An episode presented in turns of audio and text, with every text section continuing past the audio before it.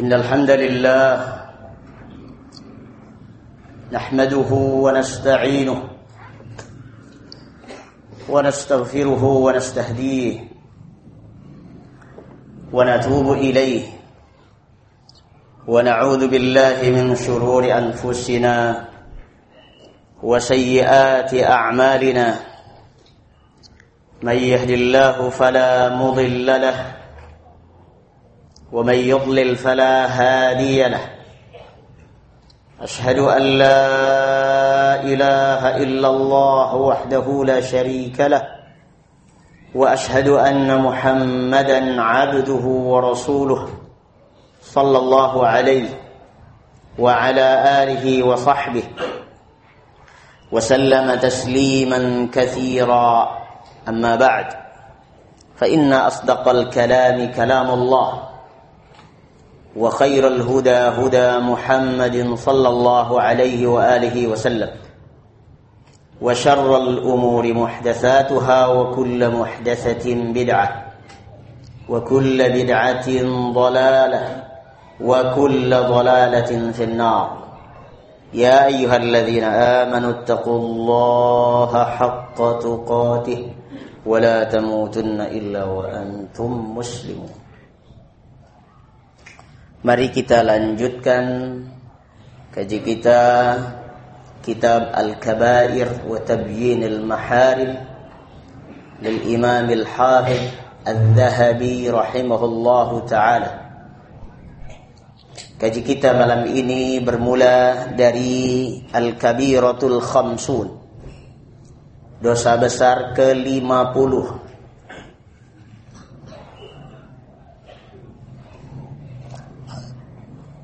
Adhiyatul muslimin wa syatmuhum.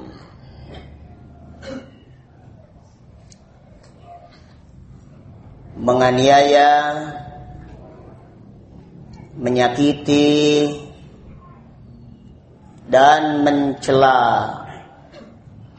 kaum muslimin. Ini produk lisan. Jangan dianggap enteng. Lisan yang tidak bertulang bisa ke mana-mana. Di antaranya adalah mencela, mencaci maki, dan menyakiti dengan lisan terhadap sesama muslim merupakan dosa besar. Dalilnya yang pertama dalam surah Al-Ahzab ayat 58. Qala Allah Ta'ala والذين يؤذون المؤمنين والمؤمنات بغير mu'minat bighairi maktasabu faqad ihtamalu buhtanan wa dan orang-orang yang menyakiti orang-orang beriman laki-laki maupun perempuan menyakiti dengan lisannya bighairi maktasabu membicarakan mereka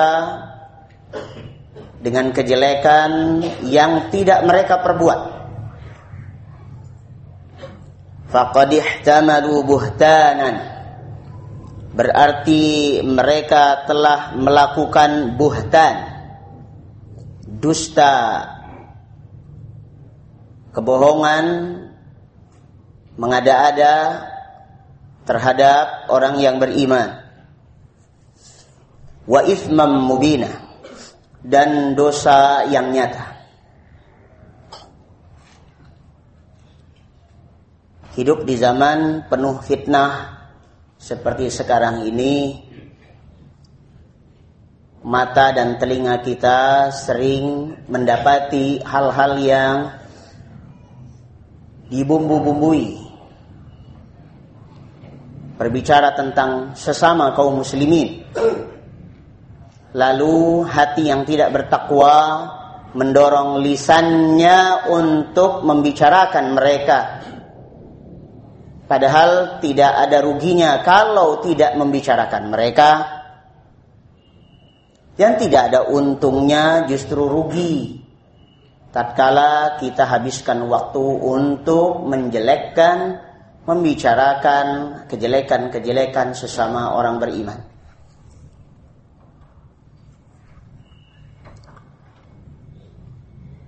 Untuk tidak sampai pada perilaku seperti itu, maka Allah Azza wa Jalla melarang kita untuk menjalani perilaku yang bisa mengarah ke sana. Dalam surah Al-Hujurat ayat 12 Allah Azza wa Jalla berfirman wala tajassasu Jangan kalian memata-matai mencari-cari titik kelemahan, aib, kekurangan. Wala yaghtab ba'dukum. Dan jangan kalian saling menggunjing. Dua perilaku ini saling berkonsekuensi. Setelah tajassus mencari celah-celah kekurangan, mencari aib sesama kaum mukminin sudah dapat maka lisannya tidak tahan kalau tidak ngomong. Pasti diomongin. Maka di dalam hadis Nabi Shallallahu Alaihi Wasallam bersabda sebagai penguat dari larangan ini kata Nabi Shallallahu Alaihi Wasallam kafa bil mar'i ithman ay yuhadditha bi kulli ma sami'a cukuplah sebagai dosa bagi seseorang jika dia suka membicarakan apa saja yang dia dengar. Oh dengar si Fulan katanya begini, katanya begini. Tahu katanya nya itu ke mana juga, tidak bertanggung jawab. Iya tuh saya dengar juga begitu. Apakah yang didengar itu benar atau tidak? Gayung bersambut. Ada yang bilang begitu. Iya saya juga dengar begitu. Padahal tidak ada ruginya seandainya dia tidak katakan apa-apa.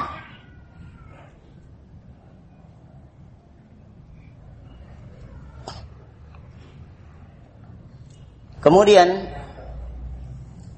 di dalam surah Al-Humazah ayat pertama kita sering dengar dan ini di dalam juz amma surah yang pendek. Wailul likulli humazatil lumazah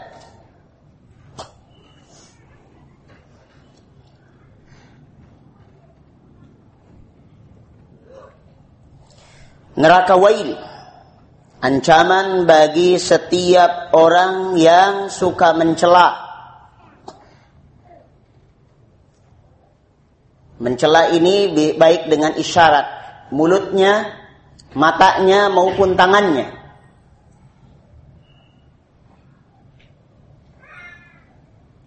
Ada orang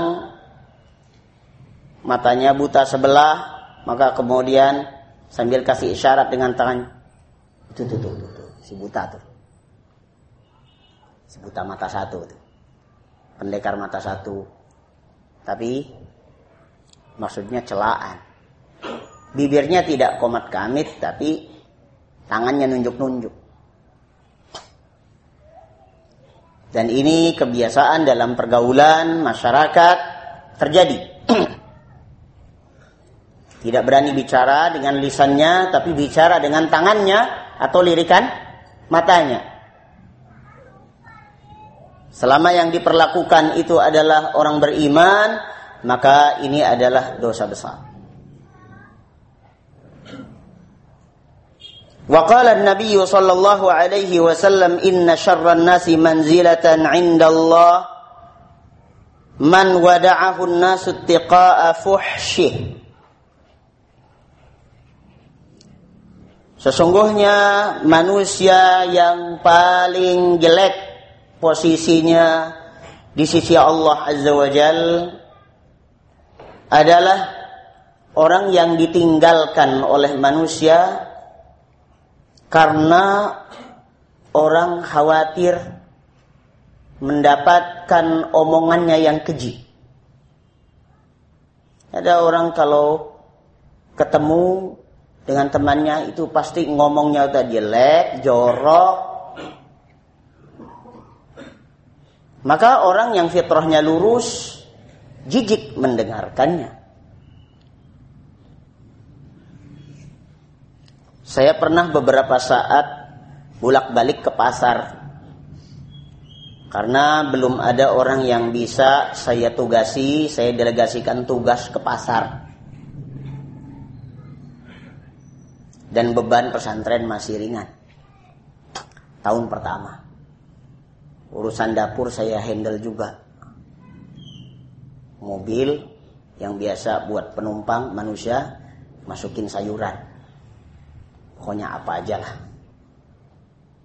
Begitu masuk pasar, minasyaitonirrajim. Ini orang ini lagi, orang ini lagi. Lagi-lagi ngomongnya jorok. Apalagi kalau sudah ketemu dengan perempuan yang perempuan itu juga modelnya pakai pakaian asal aja baru bangun tidur langsung ke pasar rupanya.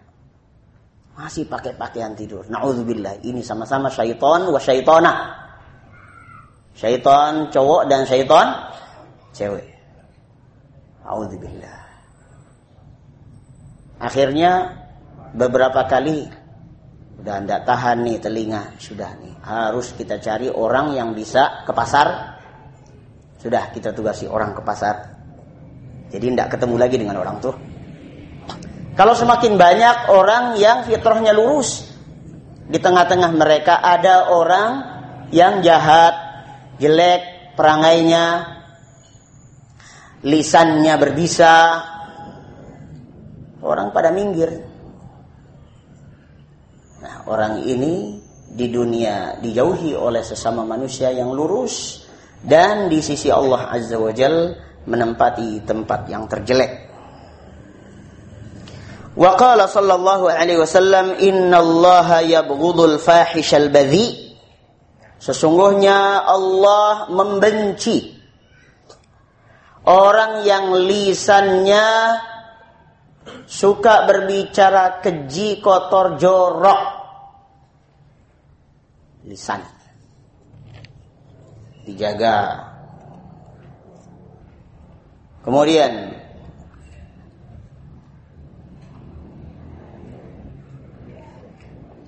Nabi sallallahu alaihi wasallam bersabda, "Kullul muslimi 'alal muslimi haram." Muslim dengan muslim lain memiliki batasan-batasan haram yang tidak boleh dilanggar. Pertama adalah irduhu, kehormatannya. Nama baiknya, harga dirinya wa maluhu kedua adalah hartanya ketiga wadamuhu dan nyawanya darahnya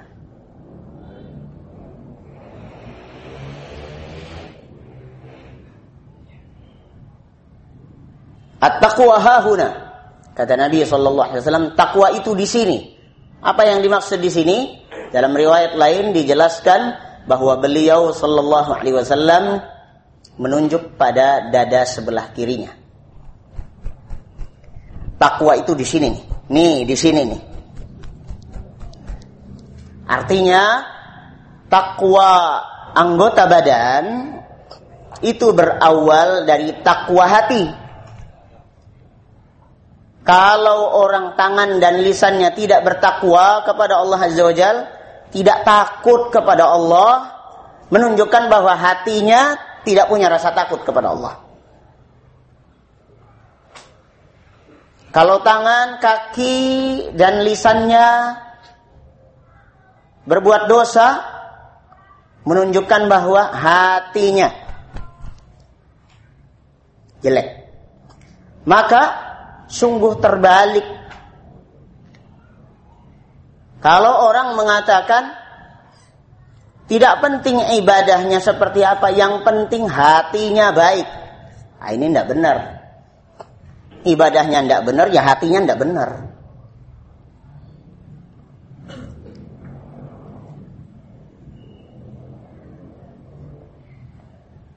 Ada suami istri kerjaannya bertengkar melulu. Saya pernah jadi tetangganya, pening kepala saya.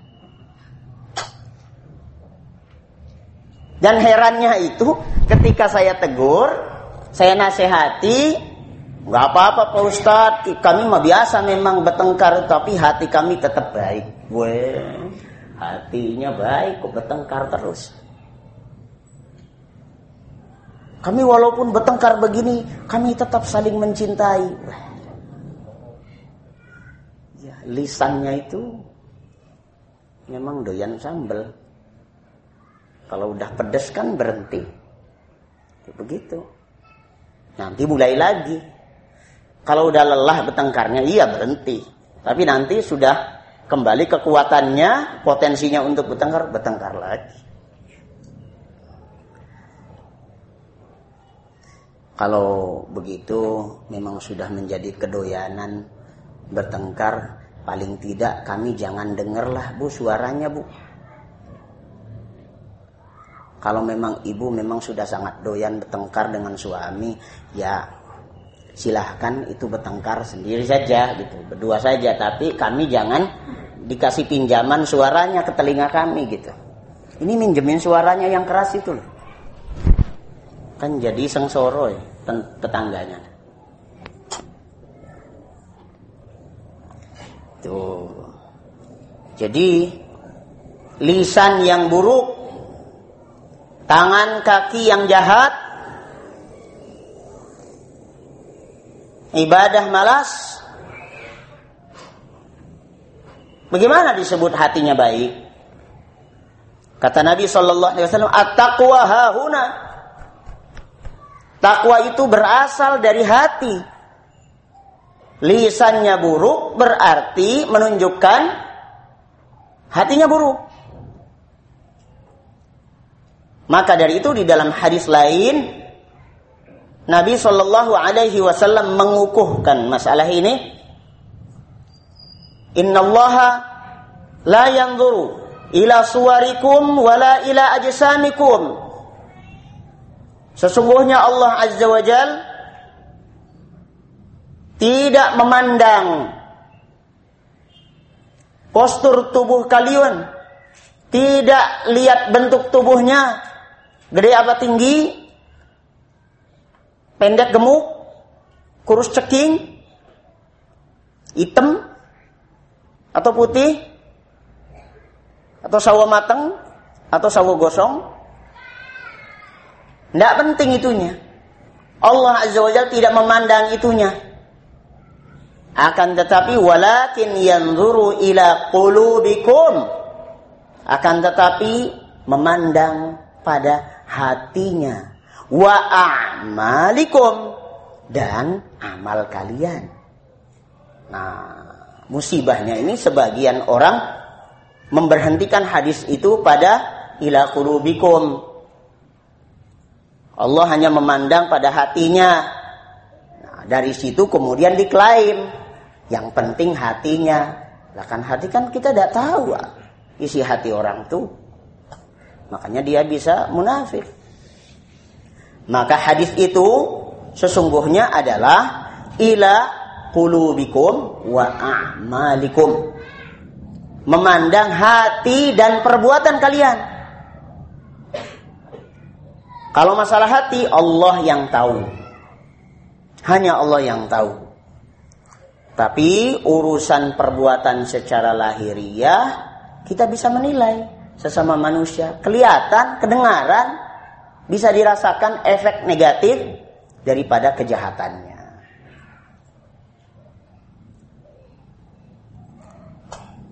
Kemudian, kalau memang sudah jelas-jelas ada perilaku maksiat, keburukan, Maka bagaimana sikap seorang mukmin tentang berita-berita itu? Si fulan bermaksiat, berzina, berini, ber, ber, ber, ber. Eh malah disodorin kamera gede-gede. Kameranya profesional lagi yang 200 juta itu. Oh. Di blow up dengan media. Bagaimana seperti itu? Allah Azza wa Jalla berfirman di dalam surah An-Nur ayat 19. Ladzina.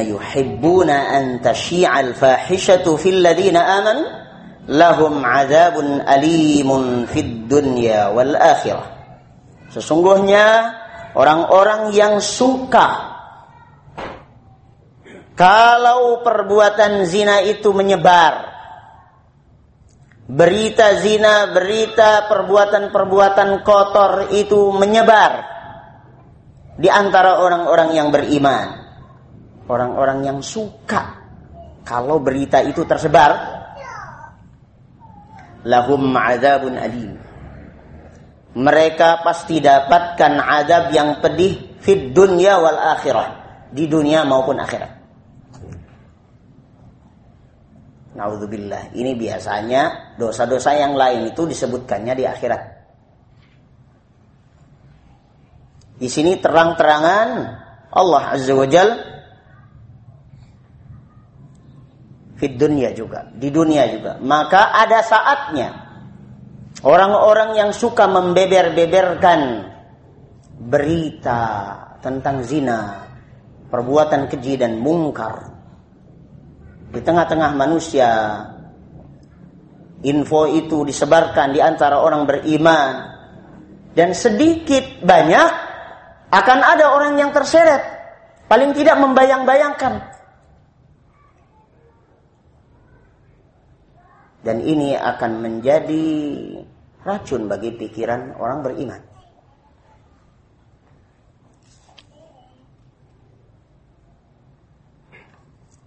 Banyak sekali dalil-dalil dalam masalah ini. Saya ingin tutup dengan satu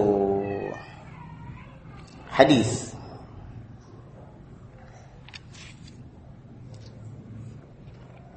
Kata Nabi sallallahu alaihi wasallam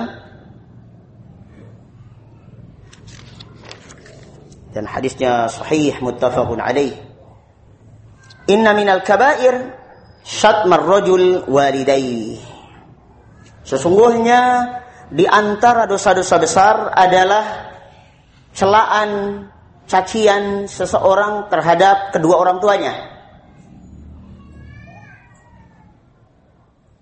Kayaknya mudah untuk memahaminya ya.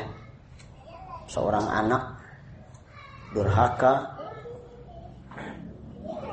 mencaci maki kedua orang tuanya jelaslah ini secara manusiawi dipandang dari sisi sosiologis juga ini perbuatan yang sangat buruk. Maka dari itu kemungkinannya kecil. Itu terjadi dalam pikiran orang yang waras. Maka dari itu para sahabat bertanya kepada Rasulullah sallallahu alaihi wasallam. Qalu ya Rasulullah, wahai Rasulullah, wa hal yashtumur rajulu walidayh? Mana mungkin bisa? Emang ada? Ya, kecuali orang nggak waras gitu maksudnya. Emang bisa? Emang ada? Orang mencaci maki kedua orang tuanya? Apa yang dimaksud? Qala na'am. Kata Nabi SAW. Tentu. Ada. Maksudnya gimana? Yasubbu abar rajuli fayasubbu abahu. Wa yasubbu ummahu fayasubbu ummah. Kalau ada seseorang mencela dan mencaci maki bapak orang lain, itu sama dengan telah mencaci maki bapaknya sendiri. Mencaci maki dan mencela ibu orang lain itu berarti telah mencaci maki ibunya sendiri. Dan ini bisa terjadi.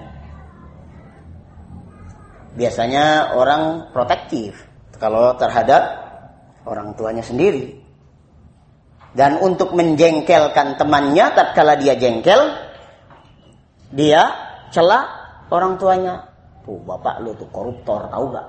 Oh gitu kan. Tuh ibumu tuh, ibumu tuh. Yang anu tuh. Oh, nah. Mencela ibu orang lain berarti telah mencela ibunya sendiri. Ada lagi. Yang terakhir ini Al-Imam Al-Bukhari rahimahullah meriwayatkan. Nabi sallallahu alaihi wasallam bersabda la tasubbul amwat. Jangan kalian caci maki mayit orang yang sudah mati. Fa innahum qad afdau ila ma qaddabu. Karena sesungguhnya mereka telah masuk ke dalam wilayah azab yang dihasilkan atas dasar perbuatan yang telah mereka lakukan. Jadi udah ada balasannya. Kamu nggak usah nambahin garam di atas lautan. Gitu. Udah biarin. Apa faidahnya kalau kita caci maki? Banyak sekali orang-orang yang menjadi pentolan kesesatan. Tapi sudah mati. Ketika mereka masih hidup, masih sangat dikhawatirkan keburukannya. Maka ada istilah tahdir diperingatkan orang-orang akan keburukannya. Itu bukan mencaci. Perhatian wahai umat. Si fulan memiliki pemikiran yang sesat. Dia mengatakan begini-begini, maka berhati-hatilah. Kalimat seperti ini, ini yang dimaksud dengan tahzir. Waspadalah terhadapnya. Jangan dekati dia Jangan beri dukungan. Jangan ini, ini, ini, dan sebagainya. Jangan berikan loyalitas. Jangan dengarkan omongannya. Bakar semua kaset-kasetnya. Buku-bukunya dan sebagainya. Seperti ini, tahdir namanya. Nah, kata tahdir ini kadang disalah tempatkan. Ditempatkan secara salah.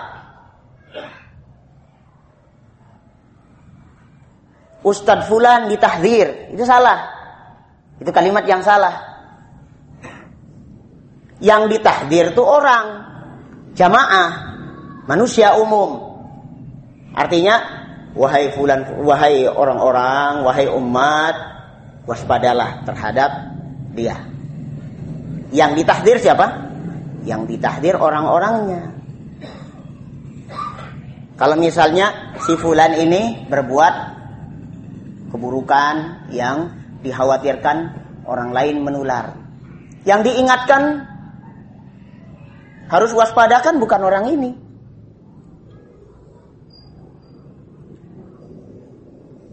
Gitu. Yang diingatkan, diperingati, disuruh waspada adalah orang-orang yang dekat dengan dia. Jangan dekati lagi. Orang ini berbahaya. Yo. Yang ditahdir adalah orang awam. Baik. Kita ambil satu lagi. Al-kabiratul hadiyatu wal khamsun. Dosa besar ke-51. Adiyatu awliya illahi ta'ala wa mu'adatuhum. Mencela wali-wali Allah dan memusuhi mereka.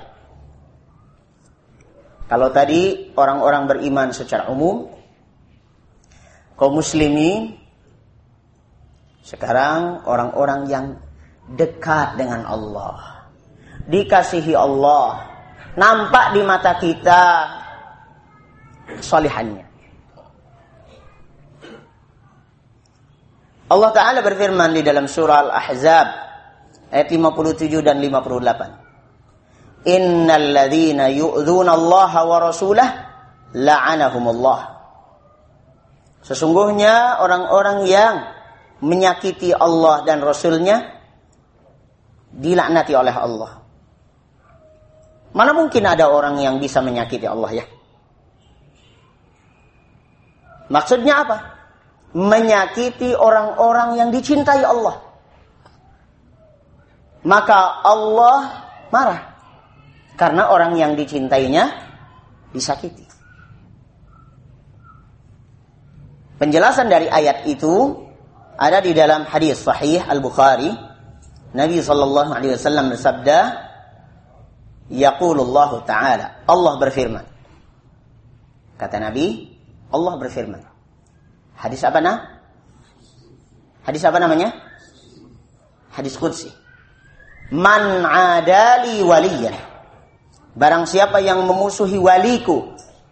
Waliku artinya kekasihku. Orang yang kucintai.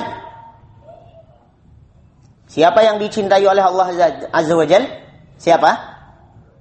Yang ittiba terhadap sunnah Rasulullah Dalam surah Ali Imran, Allah Azza wa Jalla menyatakan, "Qul in kuntum tuhibbunallah fattabi'uni yuhibbukum Allah." Katakan, jika kalian benar mencintai Allah, ikuti aku. Teladani Rasulullah sallallahu alaihi wasallam, ikuti sunnah-sunnahnya, maka Allah pasti cinta kepada kalian. Maka al-mahbubu indallah al-muttabi'u li sunnati rasulih sallallahu alaihi wasallam. Yang dicintai dikasihi Allah adalah orang yang mengikuti sunnah Rasulullah sallallahu alaihi wasallam. Barang siapa yang memusuhi waliku, orang yang kucintai dan kukasihi, faqad azantuhu bil harbi. Maka aku telah umumkan genderang perang dengannya. Aku mengajak perang dengan orang itu. Kata Allah Azza wa Siapa yang mau ngajak perang dengan Allah? Siapa?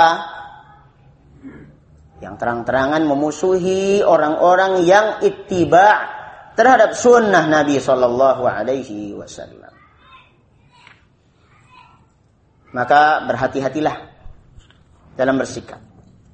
Kalau kita orang-orang yang ingin selalu mengikuti sunnah Nabi Sallallahu Alaihi Wasallam, kita diharuskan menjaga menghormati kehormatan sesama kaum muslimin. Orang yang bodoh di antara kita, mari kita ajari, mari kita tuntun.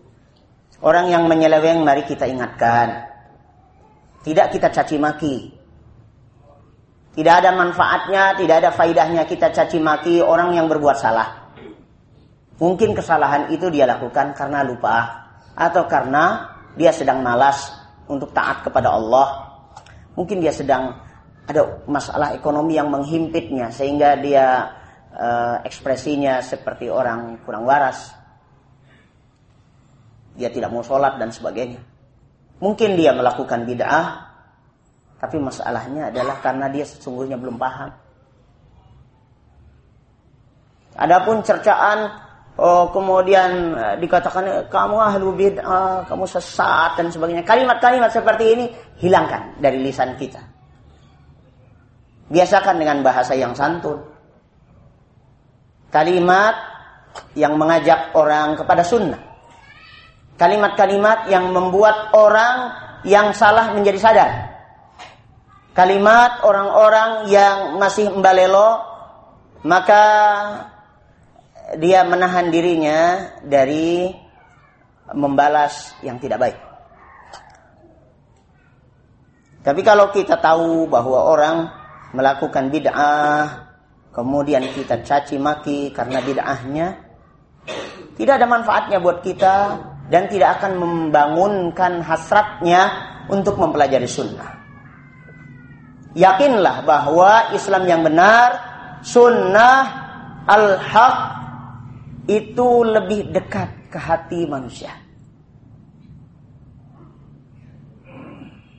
Tidak usah kemudian kita bumbui dengan cercaan, caci makian terhadap orang yang melakukan bid'ah.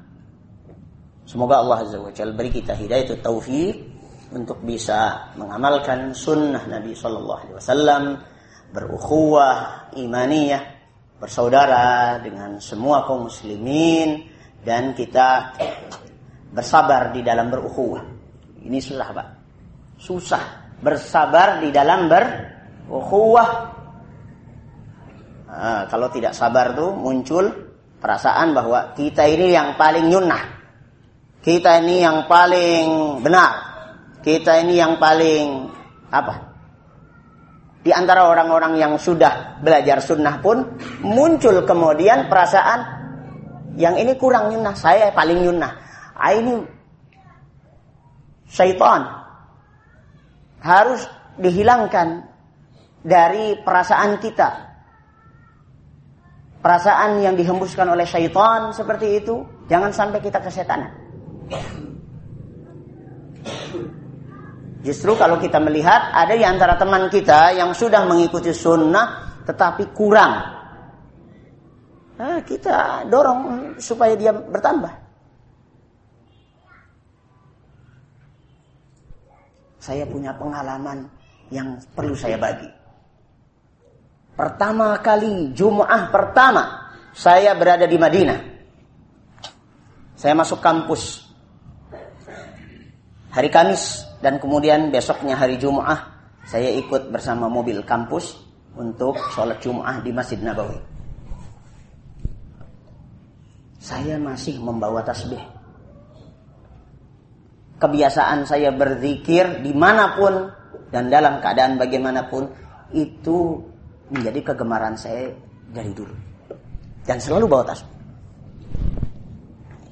mulutnya komat kamit atau tidak, yang jelas udah refleks tangannya.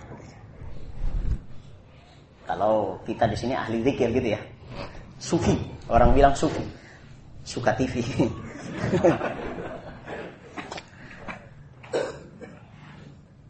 Dihampiri saya oleh seorang teman yang begitu sayang. Dari Maroko. Orang Arab putih, gede tinggi, ganteng. Pegang tangan saya Ya akhi, mas muka. Siapa namamu ya? Ismi Syekh Mudrik Ilyas. Ah, kaget ya. Oh, ada Syekh dari Indonesia. Anta fi ayi kulliyah? Kulliyah syariah. Ah, Masya Allah. Masya Allah. Ahlan ya akhi. Anta akhi, Masya Allah. Min Indonesia. Tapi dia kaget. Kok ini anak baru sudah langsung bisa bahasa Arab? Karena yang lainnya banyak yang baru belajar bahasa Arab dulu di sana. Oh. Baru kemudian sudah masuk intronya itu dia pegang tangan saya dan pegang tasnya. Karena ente berzikir maksudnya ini uh, Rasulullah Sallallahu Alaihi Wasallam kalau berzikir nggak pakai begini. Mau yang lebih baik dari ini, pakai ini aja. Uh, tanpa celaan, tanpa caci maki. Ya akhi, hada bid'ah. Wasa. ya akhi, ini bid'ah. Ini kenapa antum makan ini? Ini Madinah ini. Antum jangan kotori Madinah dengan bid'ah. Sementara ada teman-teman dari Indonesia, sesama Indonesia. Dan ilmunya belum tentu sekapasitas yang tadi. Ya Allah, ini orang Indonesia. Teman sendiri, Mbok. Ya kalau orang sesama Indonesia lebih lembut gitu. Terhadap sesama uang Indonesia. Kan di perantauan gitu. Saya hadir di majelisnya Syekh Muhammad bin Khalifah At-Tamimi yang sekarang menjadi direktur Mediu. Ya, ya universitas terbuka internasional ya. Beliau menyampaikan akidah akidah Hamawiyah. Al-Aqidah Al-Hamawiyah yang ditulis oleh Syekhul Islam Ibn Taimiyah rahimahullah. Intinya saya sangat suka ilmu. Masyayikh yang mana saya datangi. Saya tidak tahu, tidak punya gambaran apa yang akan beliau sampaikan. Tidak punya gambaran juga tentang kitab tersebut.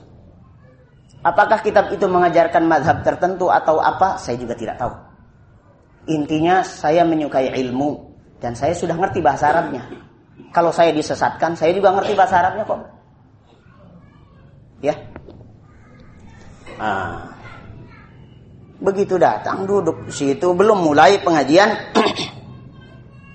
datanglah ini anak Indonesia. Ya khi anta asy'ari. Ente kan orang asy'ari karena dari Gontor gitu maksudnya. Karena dari pesantren Gontor, Gontor itu kelas 1, 2 dan 3 belajar akidahnya asy'ariyah. Yang 20 sifat dan sebagainya. Begitu kelas 5, kelas 6 itu pakai Kitab Tauhid, Akidah Wasitiyah, begitu.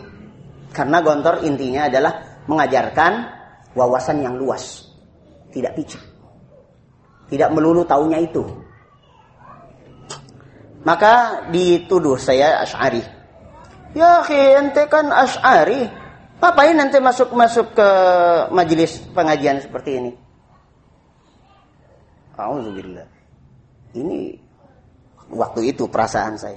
Ini kalau enggak saya pengen jaga-jaga supaya saya tidak diusir dari kampus, ini saya tonjok ente itu. ya, tapi kata teman-teman yang lain, isbir, isbir, isbir. Sabar ya akhi. Itu memang dia agak kurang waras itu. Memang dia punya kebiasaan seperti itu. Ah uh, ya, lama-kelamaan saya tahu ternyata memang ada di antara orang-orang yang mengikuti sunnah dan belajar sunnah itu yang punya tabiat seperti ini dan merasa sok paling nyunnah. Di antara orang-orang yang berusaha nyunnah, ada orang yang punya perasaan, saya yang paling nyunnah. Itu memang ada ternyata. Dan benar berarti. Maka dari itu, kalau ada yang memperingatkan kita, jangan suka merasa sok benar sendiri dan sebagainya. Bersabarlah kalimat ini memang pantas keluar dari lisan orang-orang tertentu yang itu akibat daripada sikap sebagian kita yang salah. Dan tentu kita tidak akan membenarkan sesuatu yang salah. Membenarkan yang salah adalah salah, tetapi menyalahkan yang benar juga salah. Baik, untuk waktu yang tersisa, kiranya masih ada sekitar 10 menit. Insya Allah. Waktunya benar? Sudah masuk? Masya Allah, saking semangatnya. Bercerita, jadi habis waktunya.